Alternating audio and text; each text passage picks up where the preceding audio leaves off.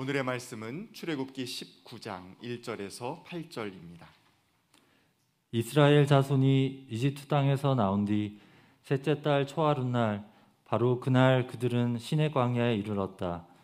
그들은 르비듬을 떠나서 시내 광야에 이르러 광야에다 장막을 쳤다. 이스라엘이 그곳 산 아래에 장막을 친 다음에 모세가 산으로 올라가 하나님께로 가니 주님께서 산에서 그를 불러서 말씀하셨다.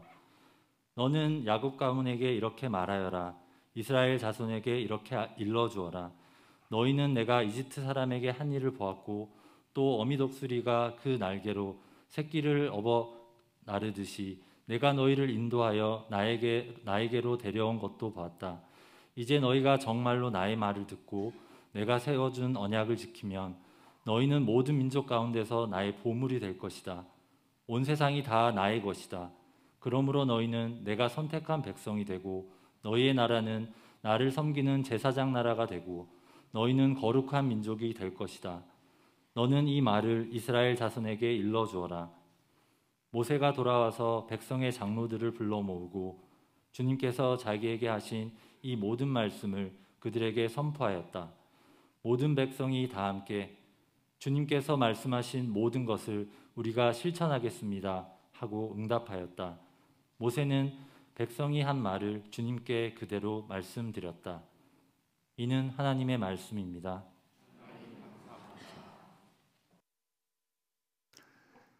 참 좋으신 우리 주님의 은총과 평강이 오늘 예배드리는 모든 이들과 함께 하시길 빕니다. 계절은 어김없이 흐르고 흘러 할로 절기에 이르게 되었습니다. 찬이슬 내리는 그와 같은 때입니다. 그 때문인지 조속으로 선득한 바람이 불어서 아, 우리의 마음을 이제 급하게 만들기도 합니다. 옛 사람들은 벽공 그러니까 푸른 하늘을 날고 있는 때 기러기들이 찬이슬을 재촉한다 이렇게 노래했습니다. 계절을 노래할 때 이렇게 낭만적으로 노래하는 민족 참 아름답습니다. 계절은 이렇게 절서를 따라 어김없이 변화되고 있지만 인간의 현실은 여전히 무덥기 이를 데 없습니다.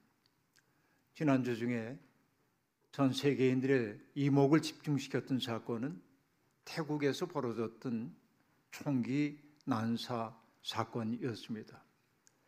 마약에 찌들어 지내고 있었던 전직 경찰관이 자기의 아이가 다니는 어린이집에 들어가서 총기를 난사해서 어린이 24명을 포함한 40명이 목숨을 잃는 끔찍한 사건이 벌어지고 말았습니다. 참으로 참혹한 일입니다. 그 무고한 생명들이 비명조차 지르지 못하고 죽어간 그 현실을 생각할 때마다 하나님의 정의는 어디 있는가 이런 질문이 저절로 떠오르곤 합니다. 그 때문일 겁니다. 도스텝스키의 까라마조프 신의 형제들에 나오는 둘째 형 이반이 동생에게 하고 있는 이야기, 유명한 이야기가 있죠. 이 세계 전부도 무고한 어린이의 눈물방울 한, 한 방울만한 가치가 없다. 그렇게 말합니다. 무고한 아이들이 고통받는 그 모습이 이반에게는 찢어질 듯 아팠기 때문에 이 어린아이들의 고통의 문제를 해결해 주지 않는 하나님은 존재하지 않는다고 그는 그렇게 느끼고 있었던 것이죠. 이 거칠고 야비한 세상에 대한 절망감이 그를 무신론자로 돌려 세웠는지도 모르겠습니다. 많은 사람들이 사는 게 힘들어서 그런지 몰라도 현실을 망각하고 싶어서 그런지 몰라도 마약에 의존하는 태도를 보이는 이들이 제법 많고 보도를 보니까 우리나라도 이제 더 이상 마약 청정국이 아니라고 말합니다. 대중들에게 널리 알려졌던 어떤 작곡가가 마약으로 잡혀 들어가는 일을 보면서 이런 일들이 널리 퍼져 있을 거라는 우울한 그런 진단이 나타나고 있습니다. 이게 우리의 현실입니다. 경제가 어렵다고 이구동성으로 이야기합니다.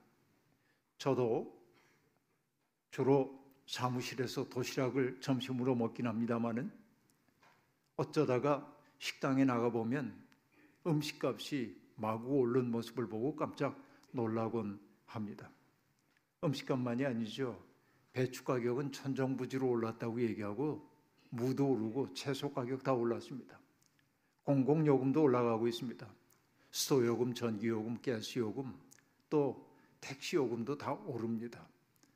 아, 우리의 살림살이가 나아질 기미가 보이지 않는데 모든 것들이 이렇게 올라가는 현실을 바라보면서 사람들은 매우 힘들게 현실을 바라보고 있습니다. 문제는 상황이 좋아질 것처럼 보이지 않는다는 데 있습니다.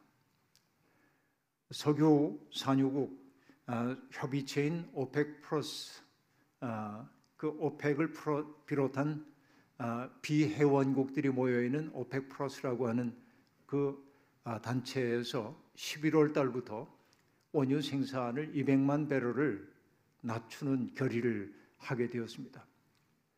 원유 가격 하락을 막기 위한 조치라고 얘기하고 있지만은 이것이 어, 국제 사회에 상당한 긴장감을 만들어낼 거고 이것이 갈등을 격화시키는 요소로 작용할 가능성이 굉장히 많아지고 있습니다.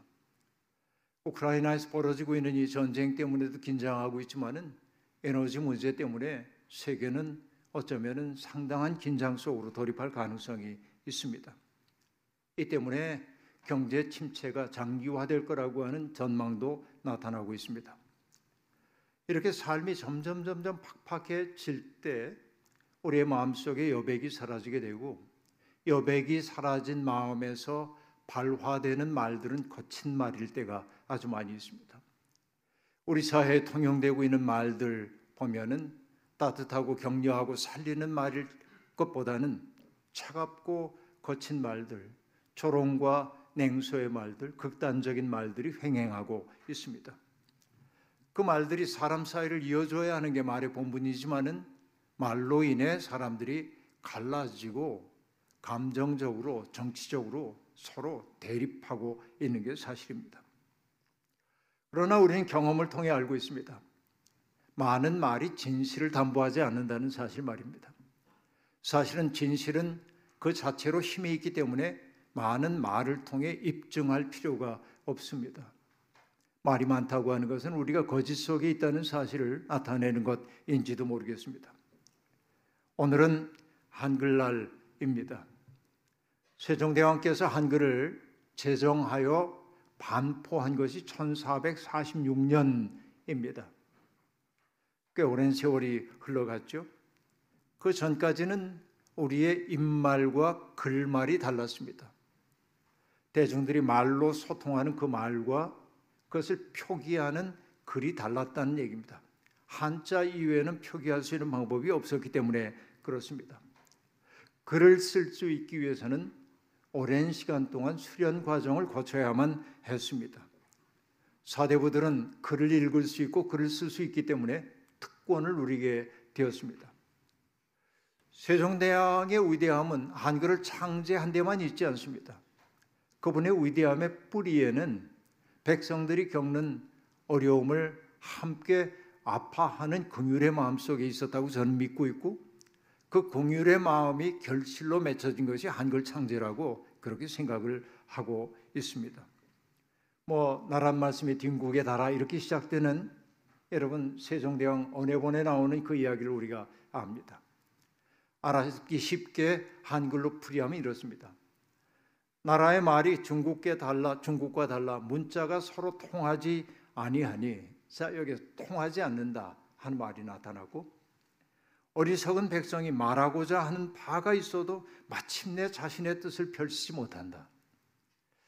세상에서 배우지 못한 사람들은 속에 억울함과 한스러움이 있어도 이것을 어떻게 사람들에게 표현할 수 있는 말로는 할 수 있지만은 글로 사람들에게 표현할 방법을 갖지 못하고 있었다는 겁니다.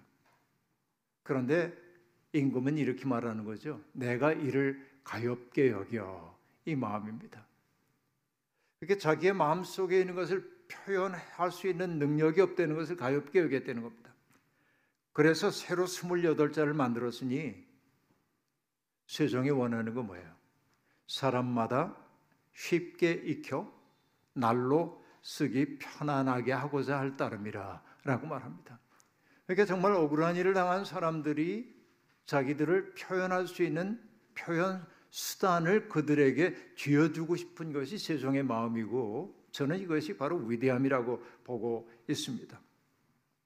중국에 대한 사대주의에 사로잡혀 있었던 최만리를 비롯한 선비들은 한글 반포에 맹렬하게 반대하지요.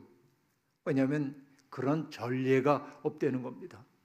중국과 깊은 관계를 맺고 있는 나라들이 그렇게 중국말을 버리고 한문을 버리고 자기 말을 만드는 전례가 없다는 것이고 중국이 이 사실을 알게 되면 화를 낼 텐데 감당이 되겠냐고 말하는 거고 이러면서 그들이 한글 반포를 하지 말라고 상소문을 자꾸만 올립니다.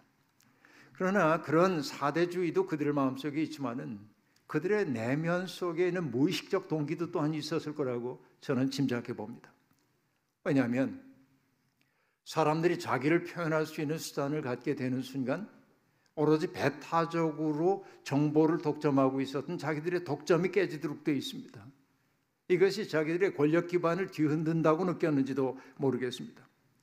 여러분, 그러나 세종은 그들의 반대를 무릅쓰고 물리치고 한글을 반포했고 그 문자 혁명이 사회 혁명의 토대가 되었다는 사실을 우리가 알고 있습니다. 사실 문명사를 돌아보면은 나의 정보를 전달할 수 있는 매, 매개체가 어떻게 사용되느냐에 따라서 사회가 급격하게 바뀌었던 것을 우리가 알 수 있습니다. 문자가 처음으로 발명된 것이 대개 메소포타미아 문명권이라고 사람들이 얘기를 하고 있는데 사실은 그때의 문자라고 하는 것은 백성들의 억울함을 표현하도록 하기 위해 만들어진 것이 아니고 활발한 교역 가운데 기억이 한계 속에 있으니까 그 기억의 보조 장치로서 뭔가를 만들어냈던 거죠. 그래서 점토판에다가 아직 굳어지기 전에 점토판에다가 날카로운 나뭇가지나 금속을 가지고 뭔가를 새겨 넣어서 교역의 편의를 위해서 숫자들을 기록하기 위해서 만들었던 것이 문자이고 그 문자의 모양이 쇠기 모양을 닮았다고 해가지고 사람들은 쇠기 문자라고 말하기도 하고 쇠기 설자를 써가지고 서령 문자 그렇게 말하기도 하는 겁니다. 근데 여러분 그 서령 문자 혹은 쇠기 문자라는 것은 읽기가 매우 어려웠습니다.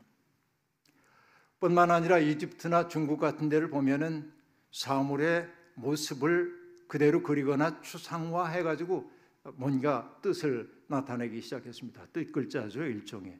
이걸 우리가 상형 문자라고 얘기합니다. 그러나 상형 문자의 수가 너무 많았기 때문에 평범한 사람들이 그것을 익히는 것은 거의 불가능했고 그 글자를 가지고 있는 사람들만이 특권을 누리게 되었던 것을 우리가 알 수 있습니다. 문자를 해독하고 기록할 수 있는 소수의 사람들이 그 사회의 정보를 독점할 수 있었고 정보의 독점은 곧 권력으로 나타났고 결국 문자를 가지고 있는 사람들이 세상에서 제일 높은 위치에 올라가는 위계 사회가 마련되었다. 바로 이것이 언어와 관련된 사건이라고 볼 수 있습니다. 그런 의미에서 보자고 한다면 알파벳의 발명은 거의 기적이라고 해도 과언이 아닙니다. 스물 몇 자밖에 되지 않는 알파벳을 통해서 모든 것을 표기할 수 있다고 하는 사실이 놀랍다 하는 얘기입니다. 사람들은 그 알파벳의 기원이 셈족의 문화에서 나타났다고 얘기를 하고 있습니다. 사실 알파벳이라고 하는 그 말도 보면은 셈족의 언어, 요즘으로 얘기하면 히브리인들의 언어 가운데 첫 번째 글자가 알레프라고 하는 단어이고 두 번째 단어가 베트라고 하는 글자입니다. 알레프, 베트, 알파벳 이렇게 되는 거고 이 말이 나중에 그리스로 가게 되면 알파, 베타, 감마, 델타 이렇게 바뀌는데 그러니까 이 그리스 문자보다는 셈족의 문자가 훨씬 더 오리지널하다고 얘기할 수 있겠습니다. 이것은 놀라운 발명이었습니다. 그럼에도 불구하고 손쉽게 언어를 익힐 수 있음에도 불구하고 그 언어를 사용할 수 있는 사람들은 극히 제한적이었다. 이렇게 얘기할 수 있겠습니다. 또 따져보면요. 중세 유럽을 지배하고 있었던 언어가 뭔지 여러분 아시죠? 그것은 민족적인 언어들이 아니라 그것은 입말은 민족적 언어들을 사용했는지 모르지만은 글말은 지식 세계는 전부 라틴어를 써야 했습니다. 라틴어로만 글을 읽고 라틴어로만 글을 써야 지식사에 들어갈 수가 있었습니다. 일반 대중들은 라틴어를 익히기가 너무 어려웠습니다. 그러니까 라틴어를 좀 해야 사람 대접받는 세상입니다. 근데 여러분, 이 균열이 나타나기 시작하죠. 그 균열 가운데 굉장히 중요한 게 뭐냐면 13세기 이탈리아의 문인인 단테. 그분의 유명한 책 아시죠? 신곡이라고 하는 책. 단테는 신곡을 쓸 때 라틴어로 쓰지 않았습니다. 그가 자기의 고향 말 토스카나어로 쓰거든요. 신곡을. 그러니까 많은 사람들이 토스카나어로 쓰여진 신곡을 들으면서 굉장히 큰 영향을 받게 됩니다. 그 토스카나어 그러니까 단테가 썼던 그 언어가 오늘의 이탈리아의 표준 말의 기원이 된다고 얘기할 수 있어요. 이게 한 정말 놀라운 일이었습니다. 이런 일은 또 있죠, 여러분. 루터의 종교개혁 이야기를 들어보면 알 수 있습니다. 루터 이전에도 위클리프라고 하는 사람이 영어로 성경을 번역한 노력을 하긴 했지만 퍼지지 못했습니다. 그런데 루터가 모름스라고 하는 종교 회의에서 파문을 당하고 그가 썼던 모든 글들을 파기하려는 그 명령을 받고 죽음의 위협을 받은 그가 도망치죠 변장하고 그래서 들어갔던 데가 어디냐면은 독일의 정부 도시인 아이제나 호라고 하는 곳에 있는 성으로 들어갑니다. 바르트브루크라고 하는 성에 들어가요. 긴긴 날 그곳에 머물면서 루터가 했던 일은 뭐냐면 성경을 독일말로 번역하는 것이었습니다. 루터의 독일말 성경은 독일어의 뭔가 아, 독일어를 풍요롭게 만드는 일에 문명사적으로 기원 많은 기여를 합니다. 위클리프의 번역 성경은 별 영향을 미치지 못했던 것은 그 문자를 그 책을 널리 반포할 가능성이 없었기 때문에 그래. 그런데 루터가 독일말로 성경을 번역했을 때는 이 유럽의 구텐베르크 문자 혁명 이후에 인쇄기가 대략 200대 정도가 있었다고 합니다. 그러니까 루터가 쓰는 그 글들이 인쇄기를 통해 막 찍히기 시작했고 많은 사람들에게 정보가 주어지기 시작합니다. 성경도 마찬가지입니다. 그러니까 사제 계급들에게만 배타적으로 독점되어 있던 성경 읽기가 일반 대중들의 손으로 넘어간 거예요. 이게 종교 개혁의 매우 중요한 사건이었음을 우리가 알 수 있는 겁니다. 바로 이런 거죠. 지식인들에게 독점되었던 정보가 대중들에게도 보급되기 시작할 때 사회 혁명이 나타난다. 이거 볼 수 있어요. 이게 문명사적 전환입니다. 그런데 이런 놀라운 변화는 사실은 성경 속에서도 나타나고 있다라는 게 제 생각입니다. 여러분 이 출애굽 사건에 우리가 주목해 봐야 하는 까닭이 바로 거기에 있습니다. 애굽을 탈출해 나와서 천신만고 끝에 갈대 바다를 건넌 이스라엘 공동체는 지중 해변에 있는 해변길을 따라 가나안으로 올라가지 못합니다. 그곳에 이미 자리 잡고 있는 블레셋을 통과할 자신이 없었기 때문에 그렇습니다. 그래서 그들은 시내 반도를 우회하는 먼 길을 우회해서 가게 됩니다. 수르 광야, 바란 광야, 신 광야, 그 광야에서 광야로 이어지는 아주 고단한 여정이 그들 앞에 전개되고 있었습니다. 수르 광야를 지날 때는 마실 물이 없어서 어려움을 겪습니다. 하나님은 마실 물, 그 마라에 쓴 물을 단물로 바꾸어 백성들의 목마름을 해결해 주셨습니다. 바란 광야를 지날 때 먹을 것이 없어가지고 아론과 모세를 원망하는 그 백성들 모세가 어쩔 줄 몰라 할 때 하나님은 만나와 메추라기를 내리셔서 바란 광야에서 그 백성들을 먹여 주셨습니다. 그리고 그들이 또 다른 광야에 도착했을 때 르비딤에 도착하게 되는데 그 르비딤이라고 하는 것은 바로 오아시스 지대입니다. 근데 그들이 르비딤에 장막을 이렇게 치고 있을 때 아말렉이 쳐들어옵니다. 오아시스 지대를 생활의 터전으로 삼고 있었던 유목민인 아말렉의 입장에서는 자기들의 오아시스가 침범을 당한 것이기 때문에 당연히 군사를 몰아와서 이스라엘을 공격했던 것이죠.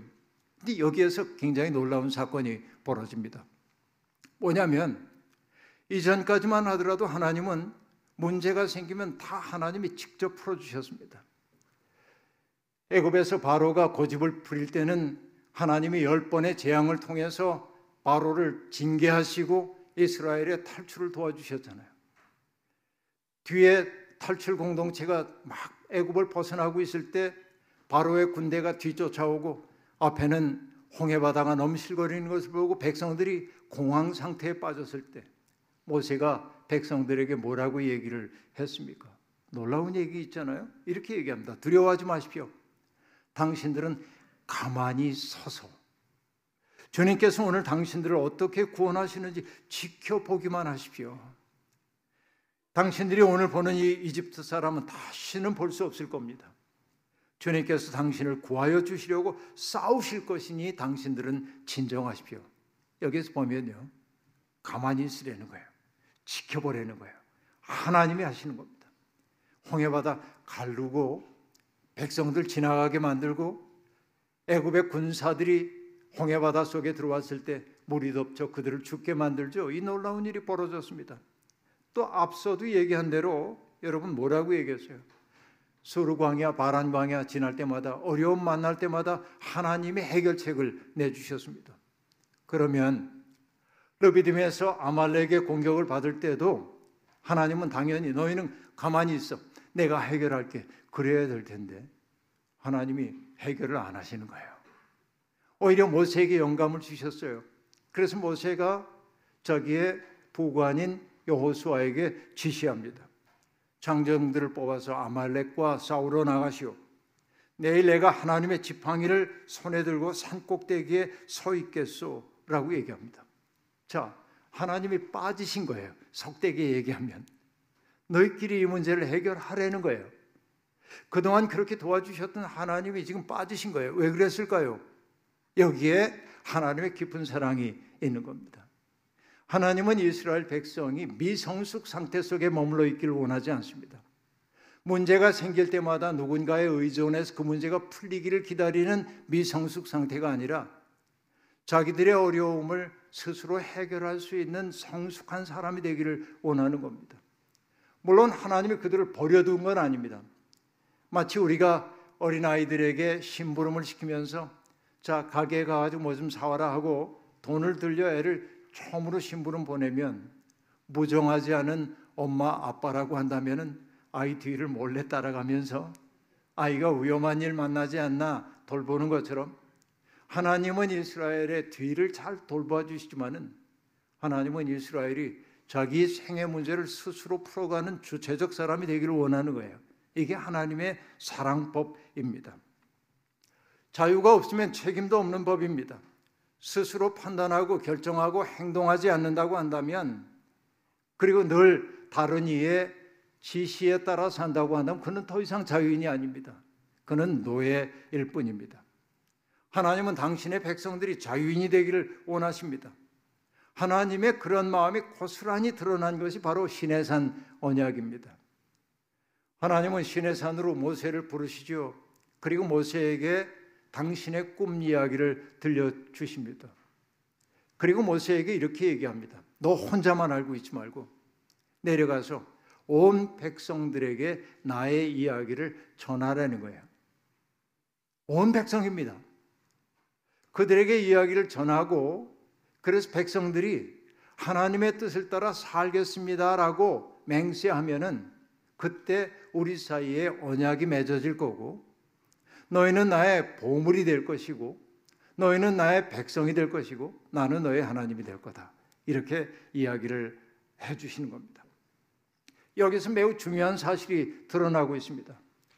고대 세계에서 신의 뜻을 아는 이는 누구였습니까? 왕 아니면 사제밖에는 없는 겁니다. 바로 이것이 왕권 신수설이라고 한 말로 나타나죠. 왕의 권력이라고 하는 것은 신으로부터 부여받은 거라는 거예요. 그러니까 세속적으로 내가 당신들에게 뽑힌 게 아니라 하나님이 나를 불러 세워 당신의 뜻을 내 속에 심어 주었다는 거예요. 그러니까 신의 뜻을 아는 받은 사람으로 절대 권한을 갖게 되는 겁니다. 이것을 보장해 주는 게 사제들이에요. 그러니까 신의 뜻은 누구만 알고 있느냐? 왕과 사제 계급들만이 독점적으로 갖게 되는 거고 신의 뜻을 갖고 있기 때문에 그들만이 권력이 되고 있는 거지요. 바로 이 얘기인 것입니다. 일반 백성들은 신의 뜻을 알 수도 없고 알려고 해도 안 되고 알아서도 안 됩니다. 이게 고대 세계의 모습입니다. 그런데 하나님은 해방된 이스라엘 사람들 모두가 하나님이 바라시는 삶이 어떠한지를 다 경청하기를 원하시는 거예요. 당신의 뜻이 무엇인지를 온 백성들에게 알려야 한다고 얘기합니다. 온 백성들이 하나님의 뜻을 내면화하고 우리가 그렇게 살겠습니다. 할 때 비로소 하나님은 그들과 언약을 맺게 될 거라고 얘기하고 있습니다. 하나님은 자유를 주신 거예요. 하나님의 뜻에 대해서 yes 할 수도 있고 no 할 수도 있는 겁니다. 에이, 그거 우리 너무 어려워 안 할래. 그러면 언약 안 맺어지는 거예요. 하나님은 배신당할 가능성까지 염두에 두면서도 그 백성들에게 자유를 주셨습니다. 왜 그럴까요? 여러분 이스라엘이 어디 살았다고요? 애굽에 살았잖아요. 바로가 지배하고 있는 절대 왕정 체제 속에 살았잖아요. 그곳에서 이스라엘은 뭐 했습니까? 강제노역에 시달리던 사람들입니다. 주인은 한 번도 종들에게 내 컨디션 어때? 내 생각은 어때라고 묻지 않습니다. 그들의 형편이 어떠하든지 그 힘 있는 자들은 자기들의 뜻을 힘 없는 자들에게 보고하여 복종만을 강요했던 것이지요. 바로 이것이 노예적 삶이었습니다. 내 삶을 선택할 수가 없어요. 할당량을 채워가는 게 우리의 삶이었던 거죠. 그렇게 살아왔던 사람들입니다. 그런데 온 우주를 창조하신 하나님이 그들에게 당신의 뜻이 이거라고 보고하는 게 아니라 너희들이 동의하면 나는 너희 하나님이 될게. 이게 뭐예요? 그들을 자유인으로 키우는 거예요. 이 속에 여러분 하나님의 깊은 사랑이 그 속에 있는 것입니다. 여러분 나중에 모세가 백성들을 모아놓고 언약의 책에 적혀 있는 말을 다 낭독하자 백성들이 뭐라고 얘기합니까? 주님께서 명하신 모든 말씀을 받들어 지키겠다고 그렇게 응답합니다. 그래서 언약이 맺어지는 것입니다. 하나님은 바로 우리가 이렇게 자유인이 되기를 원해요. 누군가에게 종살이하지 않기를 원하는 거예요. 그런데 오늘 우리의 삶은 어떠합니까? 우린 자유롭습니까? 누군가에 의해서 우리가 뭐 인신의 구속을 당하지는 않죠. 자르 시대에 도스토옙키도 시베리아 유형 갔다가 그의 발목에 채워져 있는 착고가 5kg인데 이걸 끌고 강제노역 당하고 그러는데 우리 발목 누가 묶어놓고 자유를 구속하진 않습니다. 그러나 우리가 자유롭다고 말할 수도 없는 게 우리도 주체적으로 살지 못하기 때문에 그렇습니다. 우리는 언제나 다른 사람들을 바라보며 살고 있습니다. 이 현대인들에게 두 가지의 그 병이 있죠. 하나는 뭐냐? 남들과 구별되고 싶어요. 나는 좀 달라. 이런 내색을 사람들에게 하고 싶어요. 그러나 그것보다 더 근원적인 요건 뭐냐면 남들과 같아지지 않으면 못 견디는 병이 또 있어요. 남들이 하는 거 내가 다 해야 되는 거예요. 이거예요. 그 때문에 여러분 남들과 구별되기를 바라면서도 남들과 같아져야 하기 때문에 우리는 사방을 두리번거리기 시작합니다. 내가 행여라도 놓치는 게 있나 싶어가지고 두리번 두리번 하면서 합니다. 이 천박한 호기심입니다. 그리고 세상에서 유포되고 있는 말들을 그냥 주워 듣고 그것을 여러분 사실인지 아닌지를 평가해 보기도 전에 내가 들은 그 이야기를 퍼뜨리기도 하고 그 말들을 뒤따라 살기도 합니다. 진실이 점점 사라지고 있는 시대에 우리들이 살고 있습니다. 여러분 비눗방울처럼 피어올랐다 쓰러지는 것들에 마음 쓰느라고 정작 소중한 것들을 보지 못합니다. 우리의 정신은 가만히 보면은 그렇게 중요하지 않은 것들을 얻어내기 위해 공중공중 뛰며 살고 있습니다. 그 때문에 우리는 모두 다 숨이 가쁩니다. 그리고 분주합니다. 마치 뭐와 같으냐면 나무 밑에서 낮잠을 자고 있다가 사과 한 알이 떨어지는 소리를 듣고 늘 염려하던 하늘이 무너진 줄 알고 토끼가 달리기 시작하죠. 토끼가 숲을 질주하자 깜짝 놀란 동물들이 영문도 못채 토끼의 뒤를 따라가는 거죠. 왜 그런지도 모르고 다 달리는 거예요. 우화 속의 이야기가 바로 우리들의 이야기라는 생각이 점점 드는 겁니다. 어쩌면 우리들이야말로 자유로운 줄 알지만 실제로는 종살이하고 있는 거 아닌가 이런 생각을 해보는 겁니다. 소비 사회의 신민으로 살고 있는 사람들은 누구나 다 같은 운명입니다.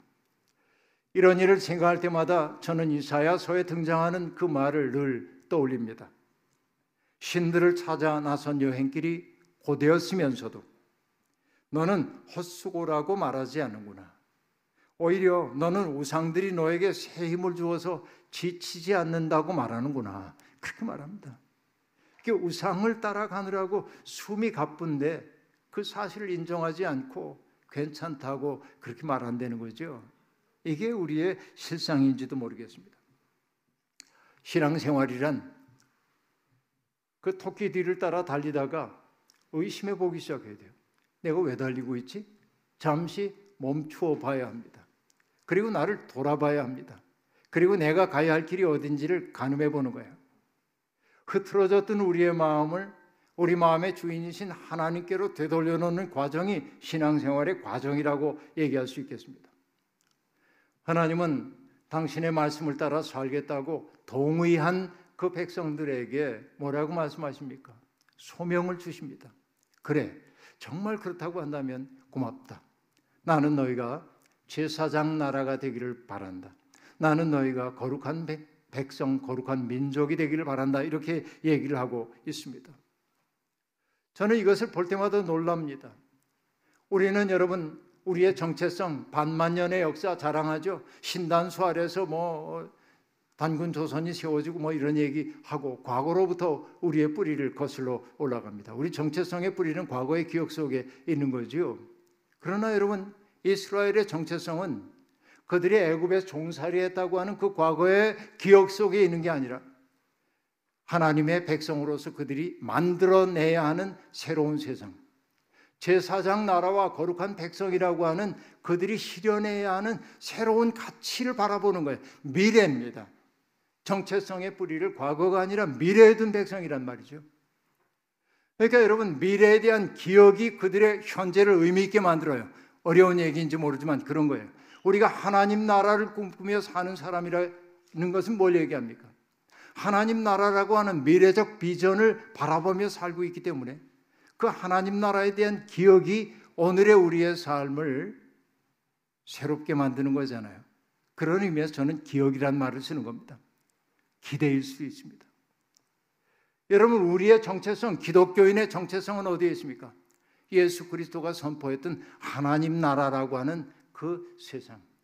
그 나라는 억압이 없는 세상입니다. 스탈이 없는 세상입니다. 미움이 없는 세상입니다. 사람들이 형제와 자매로서의 사랑을 나누며 사는 새로운 세상입니다. 장벽이 무너진 세상입니다. 차별이 없는 세상입니다. 우리는 그런 세상을 꿈꾸도록 부름받은 사람이란 말이죠. 이게 하나님의 사랑인 겁니다. 율법은 그런 백성으로 살아가는데 필요한 모든 삶의 원리를 사람들에게 가르칩니다. 예언자들은 그런 삶에서 벗어난 이들에게 하나님의 뜻이 어디에 있는지를 새삼스럽게 일깨워 주는 역할을 하는 거예요. 우리는 예수 그리스도를 통해 새로운 삶을 지향하는 사람이 되었습니다. 여러분, 우리가 하나님 나라를 기억 혹은 기대하며 살 때 오늘을 충실하게 살 수 있습니다. 우리는 세상의 논리에 속절없이 끌려가는 사람이 아니라 세상을 바른 길로 인도하도록 하는 소명을 받은 자유인입니다. 그러나 우리의 그 자유는 하나님의 뜻과 깊이 결속될 때 주어지는 선물임을 잊지 말아야 합니다. 세상의 모든 것들로부터 자유로워지기 위해서는 하나님과 깊이 연결되어 있어야 합니다. 그 때문에 베드로는 말합니다. 여러분은 자유인으로 사십시오. 그러나 그 자유를 악을 행하는 구실로 쓰지 말고 하나님의 종으로 사십시오. 베드로 전서 2장 16절입니다. 어둡고 냉랭한 세상이지만은 우리는 그리스도의 마음으로 세상을 밝고 따뜻하고 너그러운 곳으로 바꾸도록 부름받은 자유인들입니다. 우리를 부자유하게 만드는 것들이 우리를 붙잡고 놓아주지 않지만은 우리는 노예가 아니라 자유인으로 내 삶을 선택할 수 있는 자유인임을 잊지 말아야 합니다. 하나님이 내 생애 문제를 다 직접 해결해 주시 않는다 해도 하나님 원망하지 마십시오. 하나님은 우리 속에 우리의 문제를 해결할 능력을 심어 주심으로 우리를 성숙한 사람 만들기를 원하십니다. 이것이 하나님의 사랑법입니다. 우리가 서 있는 삶의 자리가 어디든 그곳에서 자유인답게 그리스도의 손과 발 되어 사는 우리가 되기를 주의 이름으로 축원합니다. 아멘. 주신 말씀 기억하며 거듭의 기도 드리겠습니다. 하나님, 바울 사도는 세상의 모든 것들로부터 자신이 자유롭게 되었다고 그리스도의 은총이 자유를 자유 속에 인도했다고 고백합니다. 그를 구속할 수 있는 것, 그를 무너뜨릴 수 있는 것은 세상에 아무것도 없었습니다. 그러나 바울 사도는 그 자유를 스스로 제한했습니다. 많은 사람들을 그리스도에게로 인도하기 위해 그는 사람들의 종이 되기로 작정했습니다. 이 놀라운 자유, 주님은 바로 그 자유를 우리에게 선물로 허락하여 주십니다. 세상의 가치, 세상의 문법에 속절없이 끌려다니는 사람들 되지 말게 도와주시고 하나님 나라를 바라보는 사람답게 오늘을 아름답게 사랑으로 물들이며 살도록 인도해 주옵소서. 예수님의 이름으로 기도하옵나이다. 아멘.